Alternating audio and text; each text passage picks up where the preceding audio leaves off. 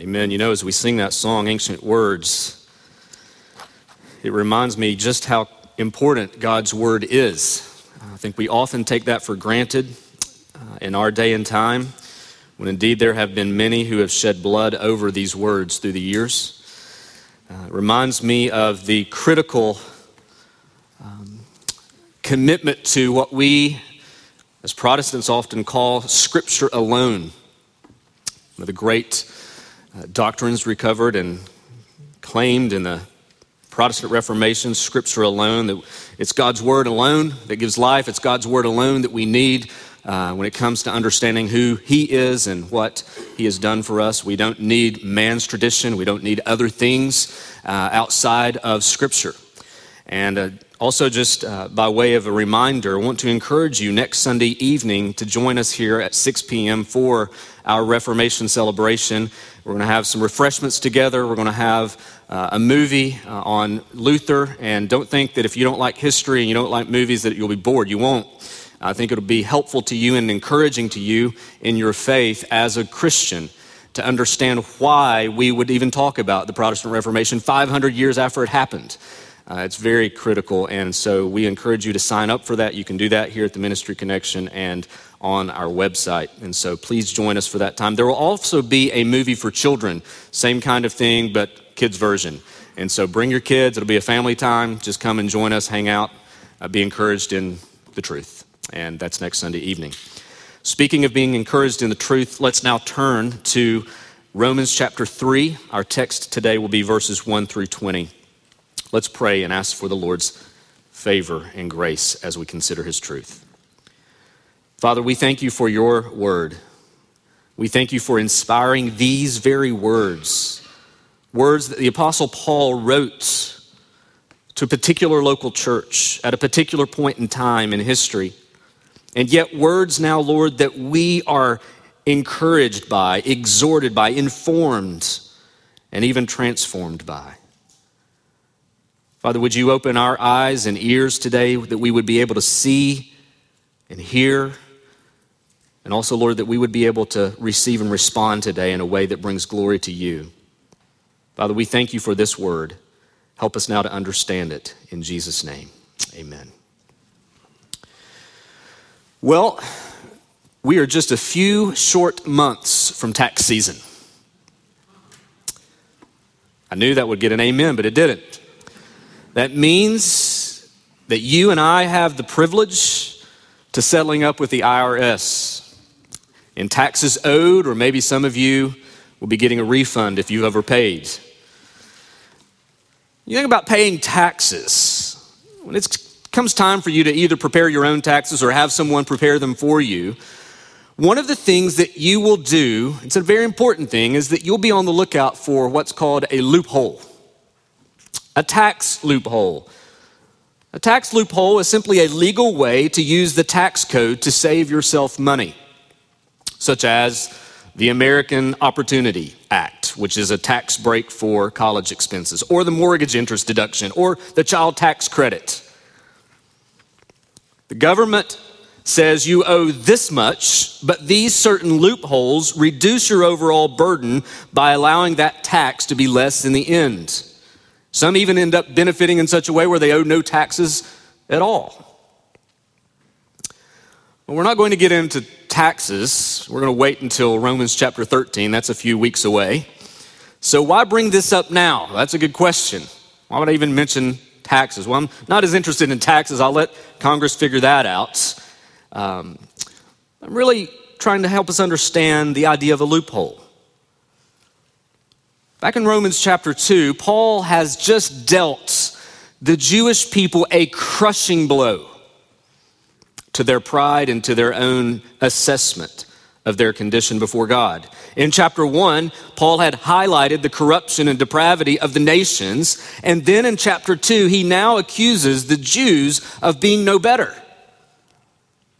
Both Jews and Gentiles would rightly fall under the judgment of God. But the Jewish people didn't believe it, they weren't buying it. They assumed that because they were God's elect people, his covenant people, that there would certainly be some loophole for them at the end of the day. when it comes to settling up with God. Surely there would be something like the Jewish Protection Acts that would keep them safe from God's judgment. Sure, they might be guilty of some of the same sins of the Gentiles, but hey, after all, they were God's covenant people. He had made covenant promises to them, promises that surely he would uphold.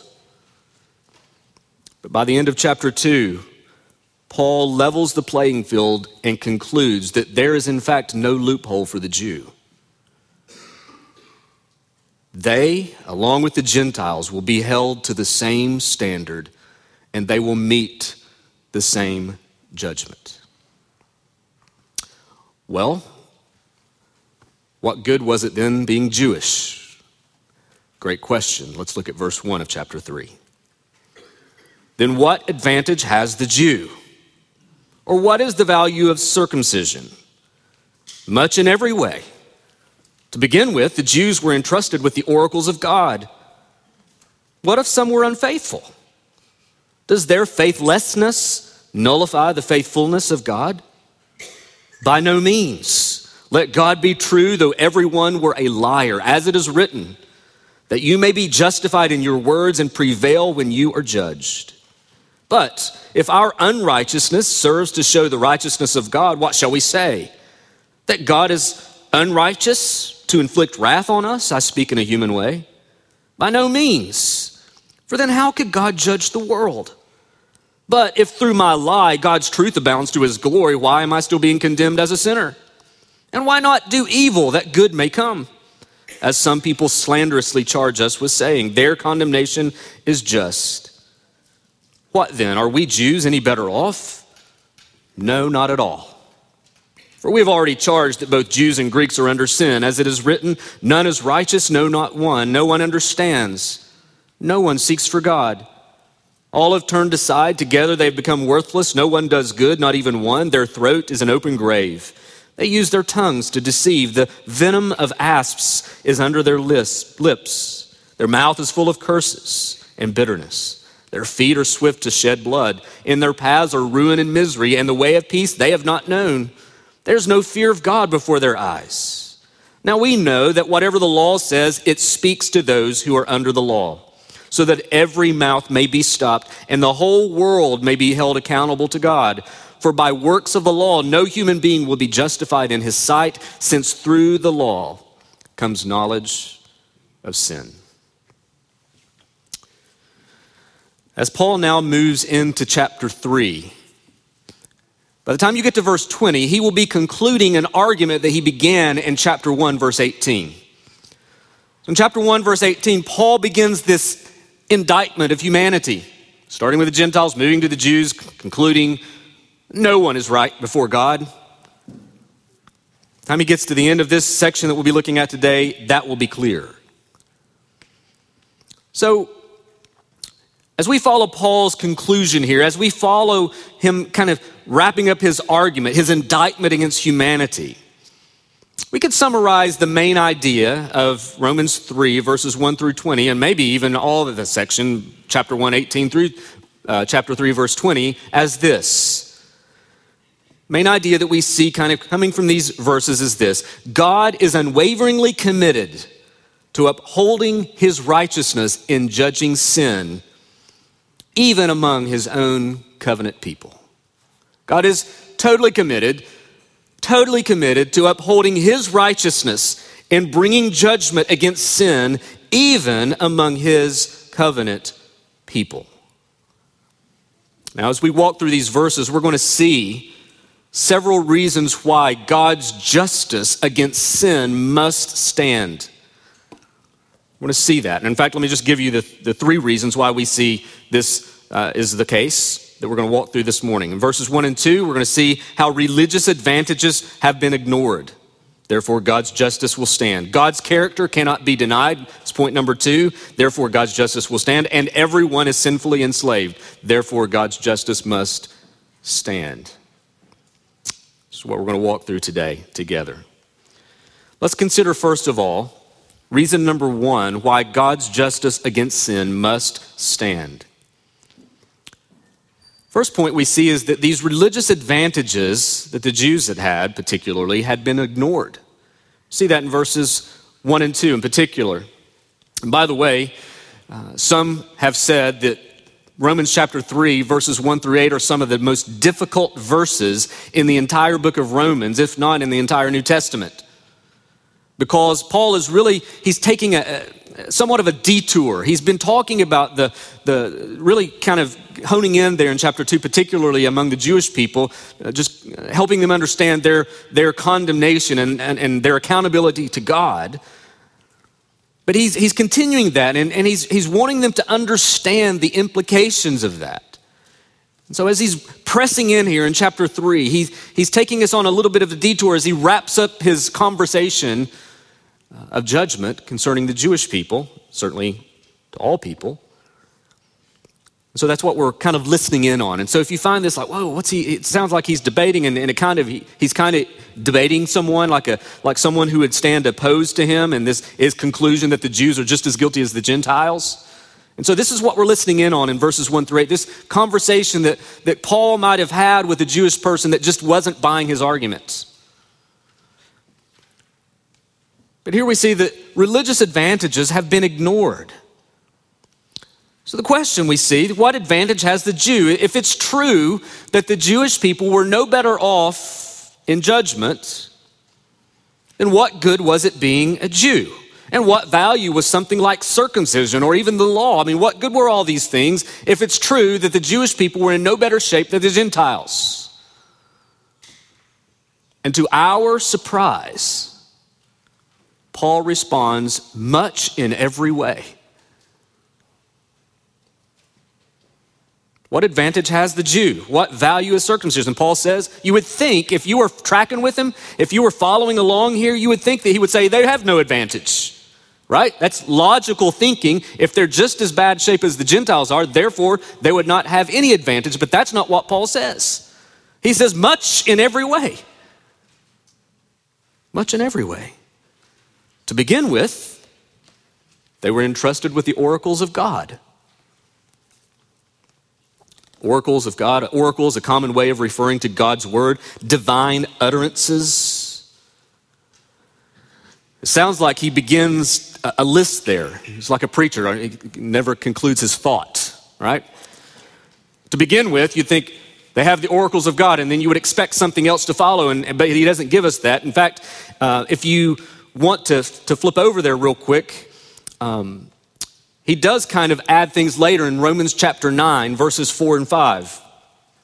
And by the way, what we're seeing here, kind of listening into this conversation in Romans 3, Paul is going to deal in, in, in, a lot more detail with in Romans chapter 9, 10, and 11, as he talks about again how all of this impacts the covenant people, the Jewish people, and how all that uh, is fleshed out. But if you look at verses 4 and 5 there in Romans 9, He's talking about his kinsman according to the flesh. Remember, Paul is Jewish. And he says in verse 3 I wish that I myself were accursed and cut off from Christ for the sake of my brothers, my kinsmen, according to the flesh. They are Israelites, and to them belong the adoption, the glory, the covenants, the giving of the law, the worship, and the promises. To them belong the patriarchs, and from their race, according to the flesh, is the Christ, who is God over all, blessed forever. Amen. The Jewish people had a significant advantage.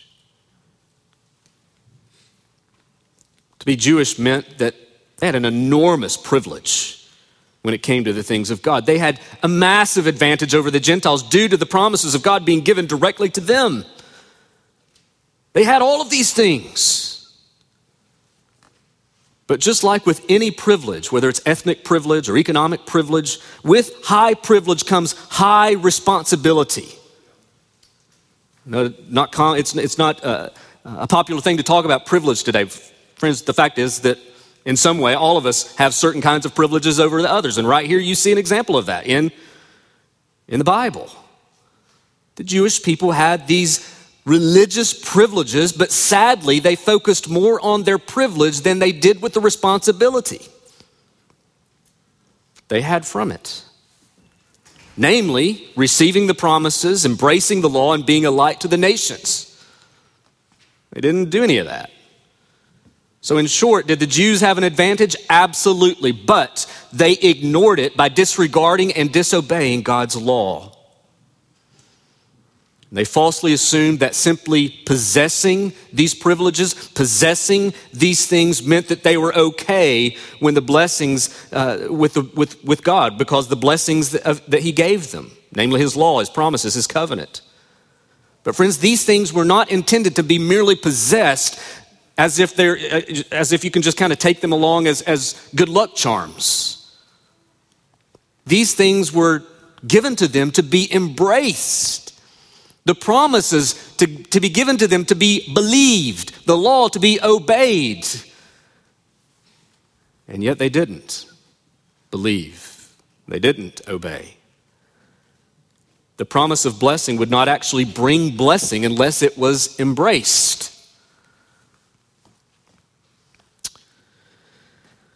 So the Jews had a great advantage, but they ignored it. You know, there are millions of people today who live in our world that are classified as unreached, meaning, depending on who uses that term, meaning that 2% or less of those people groups have no access to the gospel, little to no access to the gospel, and therefore aren't Christian. These folks have little to no access. And yet we know, based on Romans 1, that the reality of God and his character is still known to them. Because what has been clearly made in creation is, makes, makes clear that there's a God. They have general revelation, so they were without excuse. But they still have little to no access of the tremendous gift of these ancient words that we sang of earlier this morning.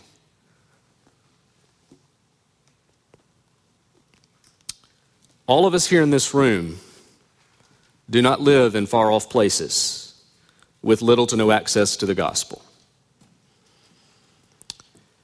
If anything, we have an oversaturation of the gospel, and that is certainly a good thing.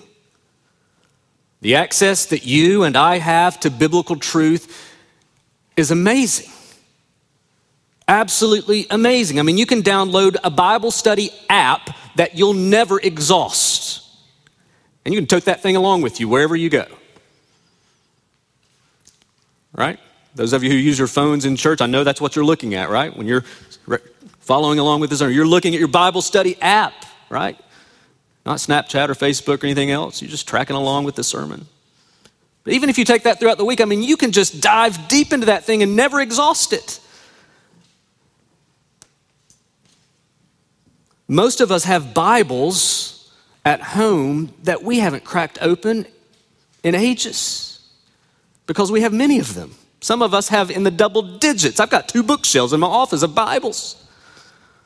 Well, you're a pastor, you should. Well, not necessarily. There are some pastors in the world that would be thankful to have one Bible.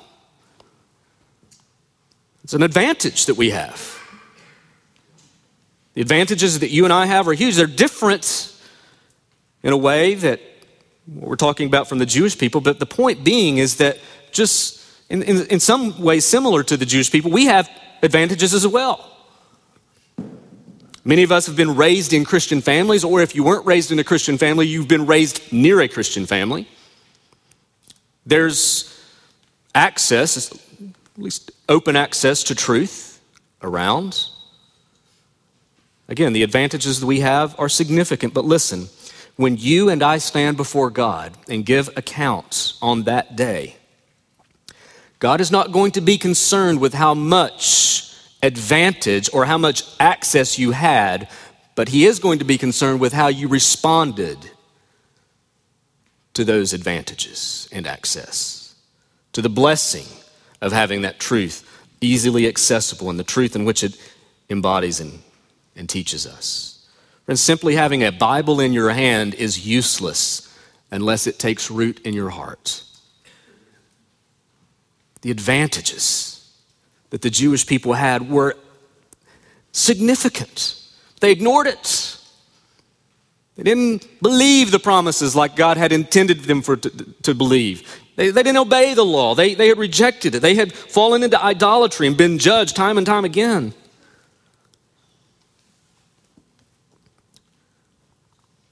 What does this mean? How would I think this just uh, as Paul's bringing this indictment down upon the Jewish people, showing, listen, you had you had all this open access to God's covenant, and you didn't do anything with it. I think that just should at least, in passing here, just remind us that listen, the advantages that you and I have, God has given those to us for a reason. Not to just play games with God. Friends, listen, if you're here today and you're not a Christian, and maybe you're not a Christian and you've been attending this congregation, this church for a period of time, you've heard the gospel. You've heard what you've, you've heard time and time and time again of how a sinner can be made right with a holy God. And you're going to continue to hear that if you come. For that is a gift, not because we're creative, but what I want you to see that if you come here and you're not a believer in Jesus, you're not following Jesus, one, you are so welcome here. We're glad you're here. We hope you keep coming back. But as God's word is preached, as it's proclaimed, as it is shared, as it is discussed, these are advantages that you would do well not to ignore. God has providentially put you in a context to hear the good news about Jesus, to give you endless opportunities to grow in your understanding of what it means to be a follower of Jesus. But listen, don't presume upon these advantages thinking that proximity to these things is good enough.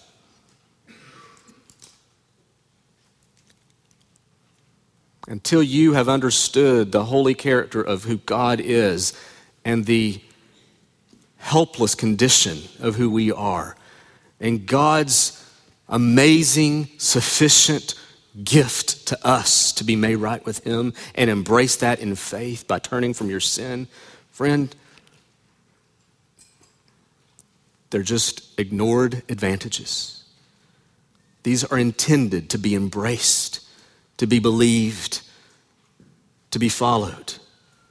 Don't presume upon the blessings of God thinking proximity is good enough. And friends, as Christians, we must maximize the advantages that we do have.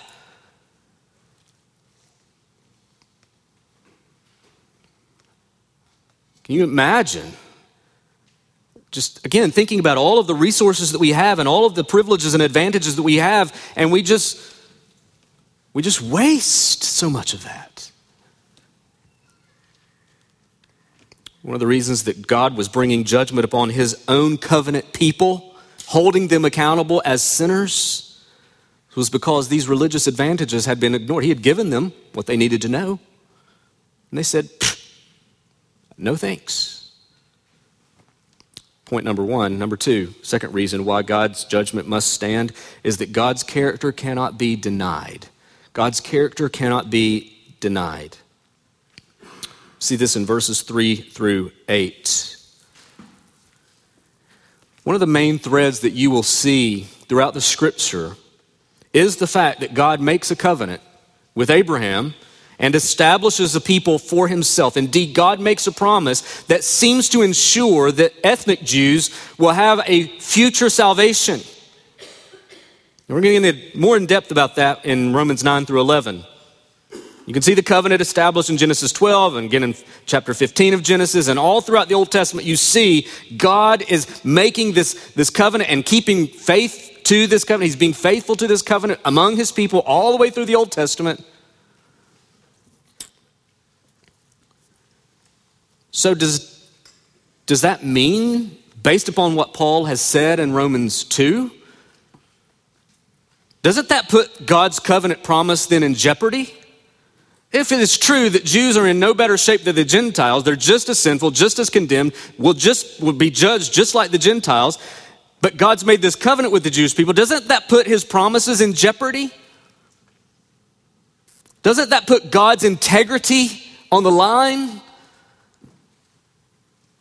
Or, as Paul says in verse 3, does their faithlessness nullify the faithfulness of God?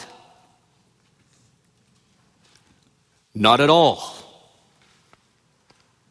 Not at all. It's one of the things that this is one of the things that makes these verses so difficult is you've got to kind of dive into this idea of covenant and promise and how all this is, is, is shaped out. Again, we're going to bring this back to light in, in the subsequent chapters. But the issue here is that when we think about the faithfulness of God in reference to his covenant, we tend to only think of it in one way. Even in our singing this morning, I guarantee you, when you were singing, Great is thy faithfulness, you were thinking, Great is thy faithfulness to bless your people, right?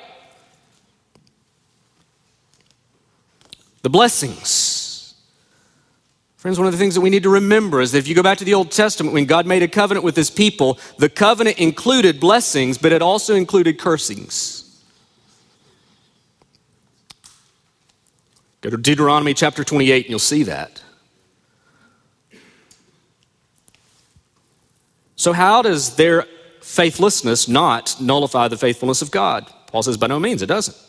Let God be true, though everyone were a liar, as it is written. Then he quotes Psalm 51, verse 4. This is taken from David's confession of sin after his sin with Bathsheba, and he's confessing his sin to God. And you know what David's doing there? He's confessing his sin to God, and he's basically saying, God, I have sinned, and you are right to judge me for it. He's not clinging to some Jewish loophole. He's not, he's not pulling out his Jewish card and saying, I've sinned, but hey, I'm part of your covenant people. Therefore, I'm good. No, he's, he's recognizing God's right, his, his, his rightness to bring him, to be, hold him accountable. So that's what you see there in, in, in our text that you may be justified in your words and prevail when you are judged. The point then is that even though God had promised salvation to the Jews, listen, and this is critical, somewhat controversial, but it's important. Even though God had promised salvation to the Jews, that did not, it, it did not guarantee every individual Jew salvation. No individual Jew could think that he or she were somehow guaranteed salvation due to the promise made to the nation as a whole. Romans 9 says, Not all Israel are Israel. And so God remains faithful to his covenant, either in blessing his people or judging his people according to the covenant that he made with them to bless them in obedience, to curse them in disobedience. So if he brought blessing due to their faithfulness, he remains faithful. If he brought judgment due to their unfaithfulness, he remains faithful. One commentator put it, Ralph Davis, I think is his name, put it this way Paul's point here is sim- simply to say, Great is thy faithfulness, and it might very well kill you. Probably weren't thinking about that when we sang earlier. God's faithfulness, friends, listen, this is true for it. If you don't hear me say anything else, hear this. God's faithfulness is either the most comforting thing to you or it should be the most frightening thing to you. Because God cannot deny his holy character, his faithfulness to uphold his, his character in light of sin. That is either the most reassuring, comforting thing to you because you're in Christ, or it is the most frightening thing to you. There's no neutrality with that. You think about the faithfulness of God.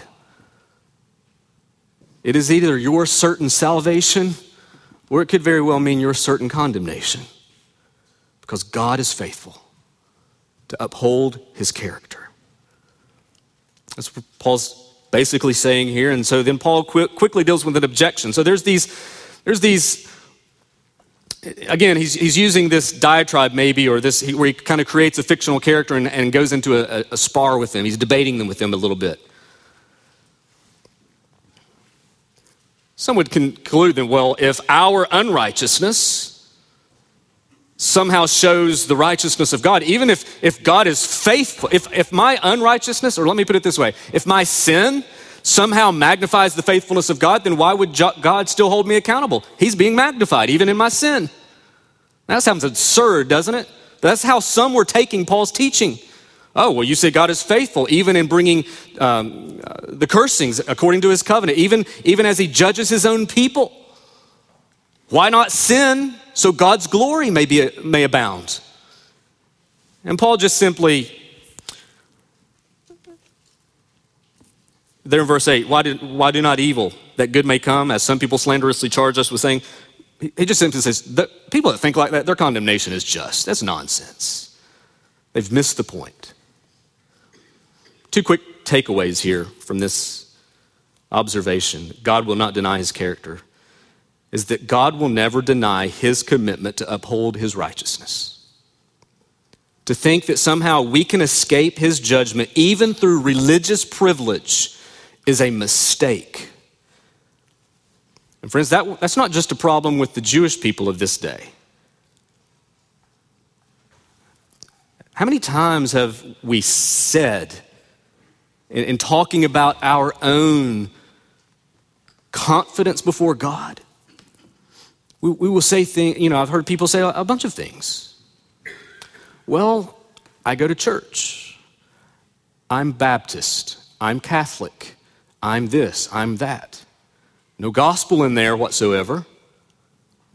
I'm this. Therefore, God, because of my privilege, because I've maybe, God, maybe done God a favor by, by being somewhat connected loosely, affiliated with loosely to this maybe church, surely God will not hold me accountable. Listen, God will never deny his commitment to uphold his righteousness. And whether you're Jewish, whether you're Gentile, whether you're Catholic, whether you're Baptist, whether you're nothing, you will stand before a holy God, and because he is faithful to his character, he will hold every single one of us accountable. Reach for your Catholicness, reach for your Baptistness all you want. It will do you no good on Judgment Day.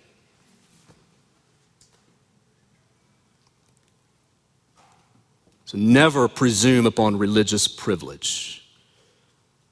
What you should do is be thankful to God that He has put you in a context where you have all of these advantages and privileges and maximize those privileges to His glory. Never presume upon the kindness of God.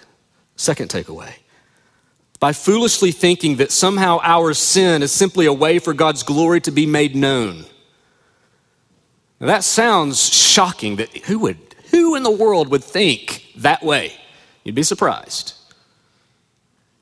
Don't ever seek to rationalize your sin, thinking that somehow through my sin God could be more glorious because the more I sin, the more grace abounds, and the more God gets glory.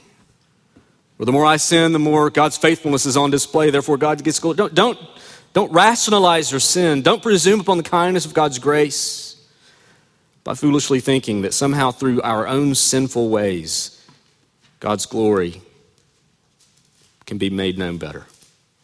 God is, God is faithful to his character. His character cannot be denied. But a third point is that everyone is sinfully enslaved. So by the time Paul wraps up his point here, particularly to the Jewish people in verse 8, he goes into verse 9 What then? Are we Jews any better off? There's a lot of discussion on what does he mean by there are we Jews, but the point remains the same because of what he continues to say. Are we Jews any better off? No, not at all. For we have already charged. Why are they not better off? It's not because of the advantages, it's because of what they didn't do with them right? Because he goes on to say, For we've already charged that all, both Jews and Greeks, are under sin.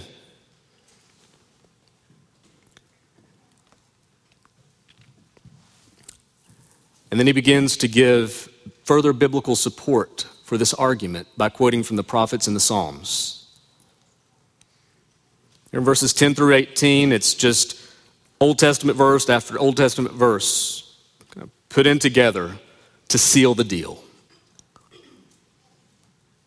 These verses are a summary of what Paul's already argued, but he wants to be crystal clear that the assessment of our condition before God is not good. Four quick things that he highlights about our condition here, and these are universal. These are universal facts. Both Jews and Greeks are under sin as it is written. Here's the, here's the biblical support for what I'm saying, is what Paul's writing. First of all, We all have hearts turned from God. You see that in verses 10 through 12. No one is righteous, no, not one. No one understands, no one seeks for God. All have turned aside. Together they become worthless. No one does good, not even one. Notice the no ones. None, no one, no, not one, no one, no one, not even one. Any loophole there? I think no one's pretty clear, isn't it? It's a universal indictment here of how we all have hearts turned from God. Now, I know that we often hear people's assessment of others that often sounds something like this Well, she's a good person. He's a good person.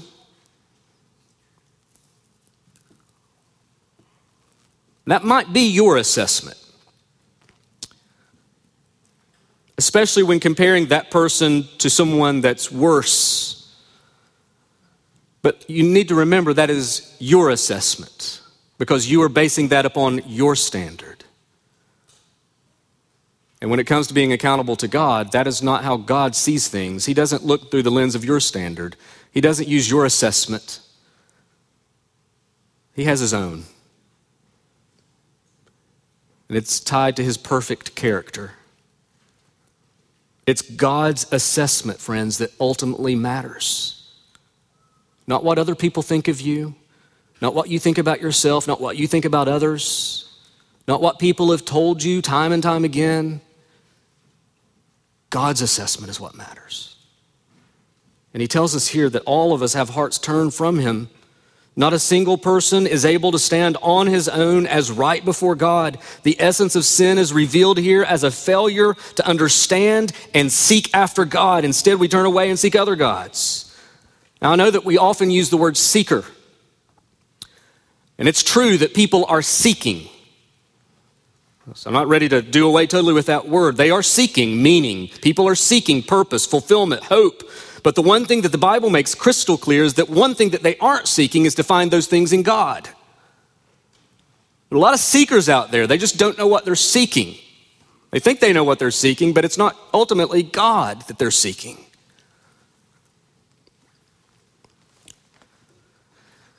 So, yes, we all have hearts turned from God. We could go on and on about that, but he's made that clear all the way through from chapter 1 forward. But a second assessment that he brings to bear here upon all of humanity is that we have tongues hostile to the truth. Look at verses 13 through 14. Their throat is an open grave. So now you're, you're, you're seeing the fruit, if you will, in verses 13 and following of the reality of verses 10 through 12. The fact that no one is righteous and no one understands and no one seeks for God and that all have turned aside and does no good and not even one you see that that is a, going to now reflect itself in how we speak. Throat is an open grave. They use their tongues to deceive, mouth full of curses and bitterness. Friends, the, the reality of human sinfulness is nowhere more clear than how we speak to each other. Just think about that. Paul highlights here the destructive nature of communication. Communication how we speak. Jesus said in Luke chapter 6, verse 45, the good person out of the good treasure of his heart produces good, and the evil person out of the evil treasure uh, produces evil. For out of the abundance of the heart, the mouth speaks. Our mouths, and in our day and time, I guess we have to say our tweets, whatever you do, are an immediate reflection upon the reality of our hearts.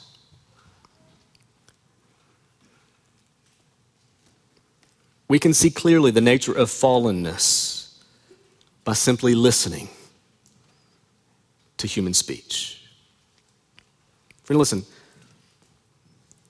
What class did you take when you were little? Where you learned to deceive? What, what class was it that, that, that you went to where someone taught you how to lie, how to manipulate? There was no class. We, we don't take our kids to lying class, they're experts at it because you're an expert at it. Why? Because we're all sinful, we're all fallen, we're broken. We're a train wreck before God because of our rebellion against Him. So this is what Paul's saying. Even in how we speak, it's clear. Actions, verses 15 through 17. Their feet are swift to shed blood, and their paths are ruin and misery. In the way of peace they have not known. Actions filled with strife, a third point. Friends, human sin is obviously not limited to the heart and tongue, it's expressed in, in, our, in our behavior. And all around are examples of human evil, abuse, violent crime, murder, absence of peace. Families are destroyed. Neighborhoods, cities are, are, are, are destroyed because of evil, because of sin. Friends, the evil that exists in our world is only proof that man is not good by his nature. You're going to hear that. Listen, you're going to hear people tell us that by our that by that we are good, basically good. That's a worldly assessment. And you might find things that we do that are helpful, but nature, compared to God and His holiness, we're not good.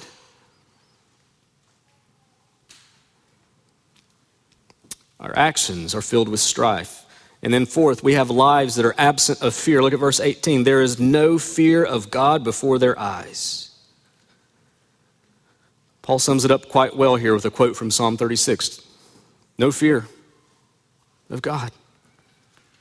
Left to ourselves and fallen natures, we are people bent on rejecting God, and that's evident in our words and behavior and ultimately in how we live out our lives as if God doesn't even exist. We don't fear Him. Now, this is, this is who you are on your own. Left to you, this is this is you. Have you ever been caught like dead in your tracks doing something wrong? Like just busted. There's you can't say a word. I mean, you, know it's wrong, you're doing it, and someone catches you in the moment. Let's everybody raise their hands just because we've all been there, right? Everybody raise their hand. All of us have, right? Well, that's basically where Paul leaves us in verse 20. We're all exposed in our sin, and if, it's as if Paul was a good prosecutor. He rests his case against us, and there's nothing we can say. Nothing. We can't say, but, but Paul, I'm different. No, you're not. This is, this is who we are Jew, Gentile, young, old rich, poor, whoever you are. We're all exposed in our sin, and there is nothing that we have in and of ourselves to offer as a proper defense. And here we stand before a judge who's about to give us the sentence. The law is not even of help. Indeed, it's the very thing that condemns us, as Paul points out one more time. He simply here says in verses 19 and 20, basically says, if the Jews who had the law could not keep it, then it follows that no one can. Therefore, all are accountable.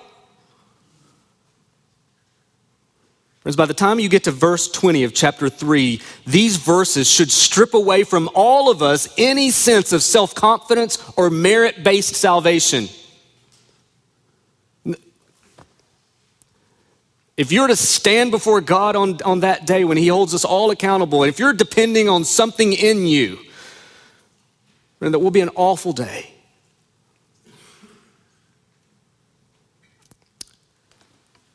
Friends, I know that we have come from a variety of backgrounds and contexts. This room is made up of people from different economic, ethnic, and cultural backgrounds. And God's glory is even seen in our differences. But when it comes to who you are before God, listen, we all have the same story. It might look a little different, but it's the same disease that has impacted us all. Privileges or no privileges, we all stand before a holy God rightly condemned as sinners. We stand guilty with no alibi no loopholes to change our status, nothing to say, even in our defense. The evidence is undeniable and the consequences are inescapable. So, does that leave us without hope?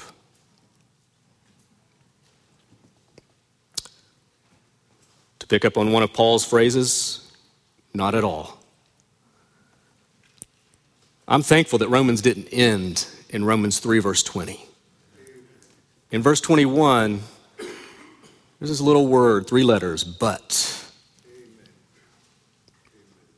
But, and that little conjunction, that little conjunction is going to transition us from the, the horror and the, the, the hopelessness and the helplessness and the, and the utter ugliness of our human condition before a holy God. That little conjunction, Paul is now going to shift. He's going to shift and, and, and say, There's great hope for us. That small conjunction will transition us to see how God, in His mercy, responds to our dilemma. Friends, it's the horror of verses uh, of chapters one through three that will drive us to the hope that you'll see from here on out. If you don't understand the horror of your sin, you will never celebrate the hope of the glory of the gospel in Jesus.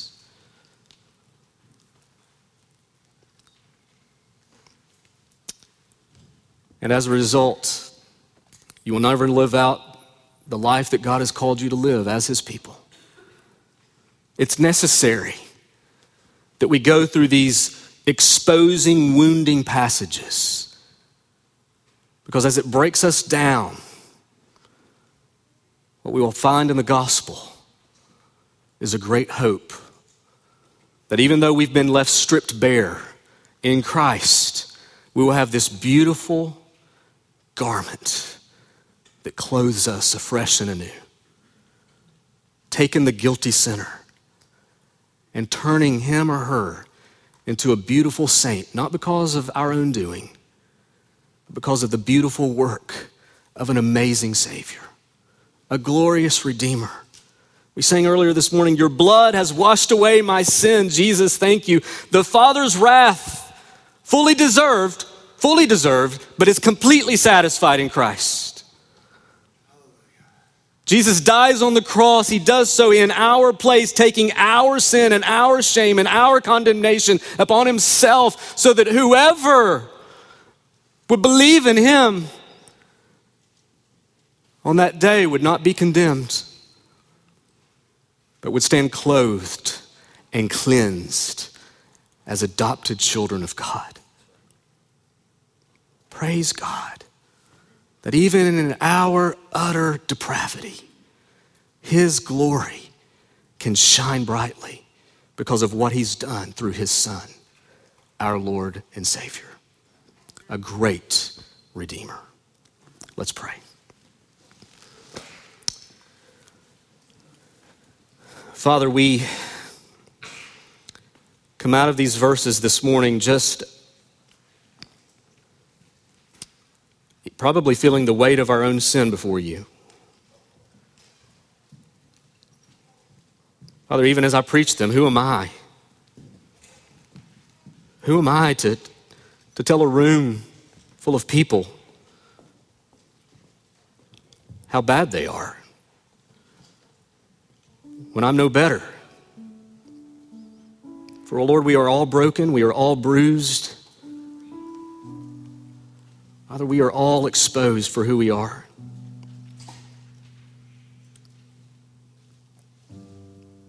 Father, we admit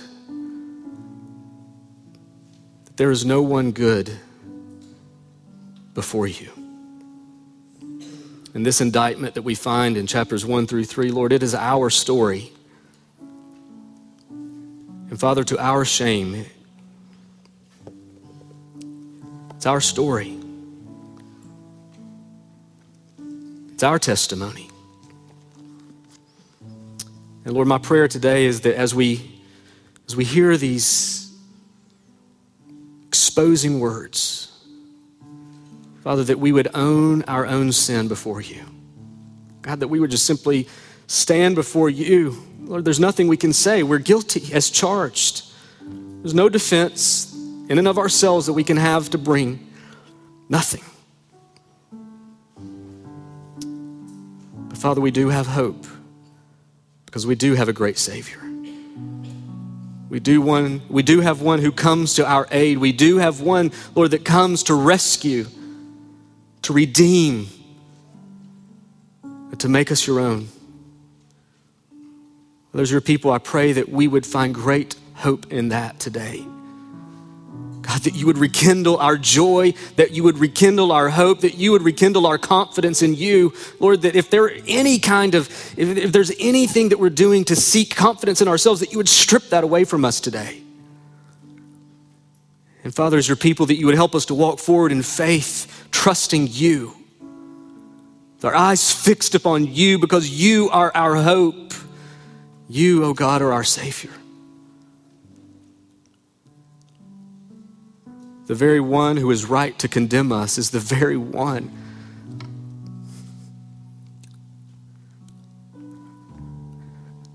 The very one who loves us.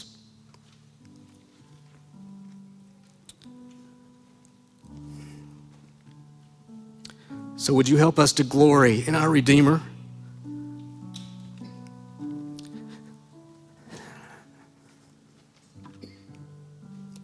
And would you help us to walk in faith, in obedience to you? God, you are so good. And my prayer today is that if there are any people that in this room that don't know you as Savior, God, that you would break through, that you would just show them that even in their brokenness, there's great hope. And it's found in Christ. God, would you help us to see that today? It's in His name we pray. Amen.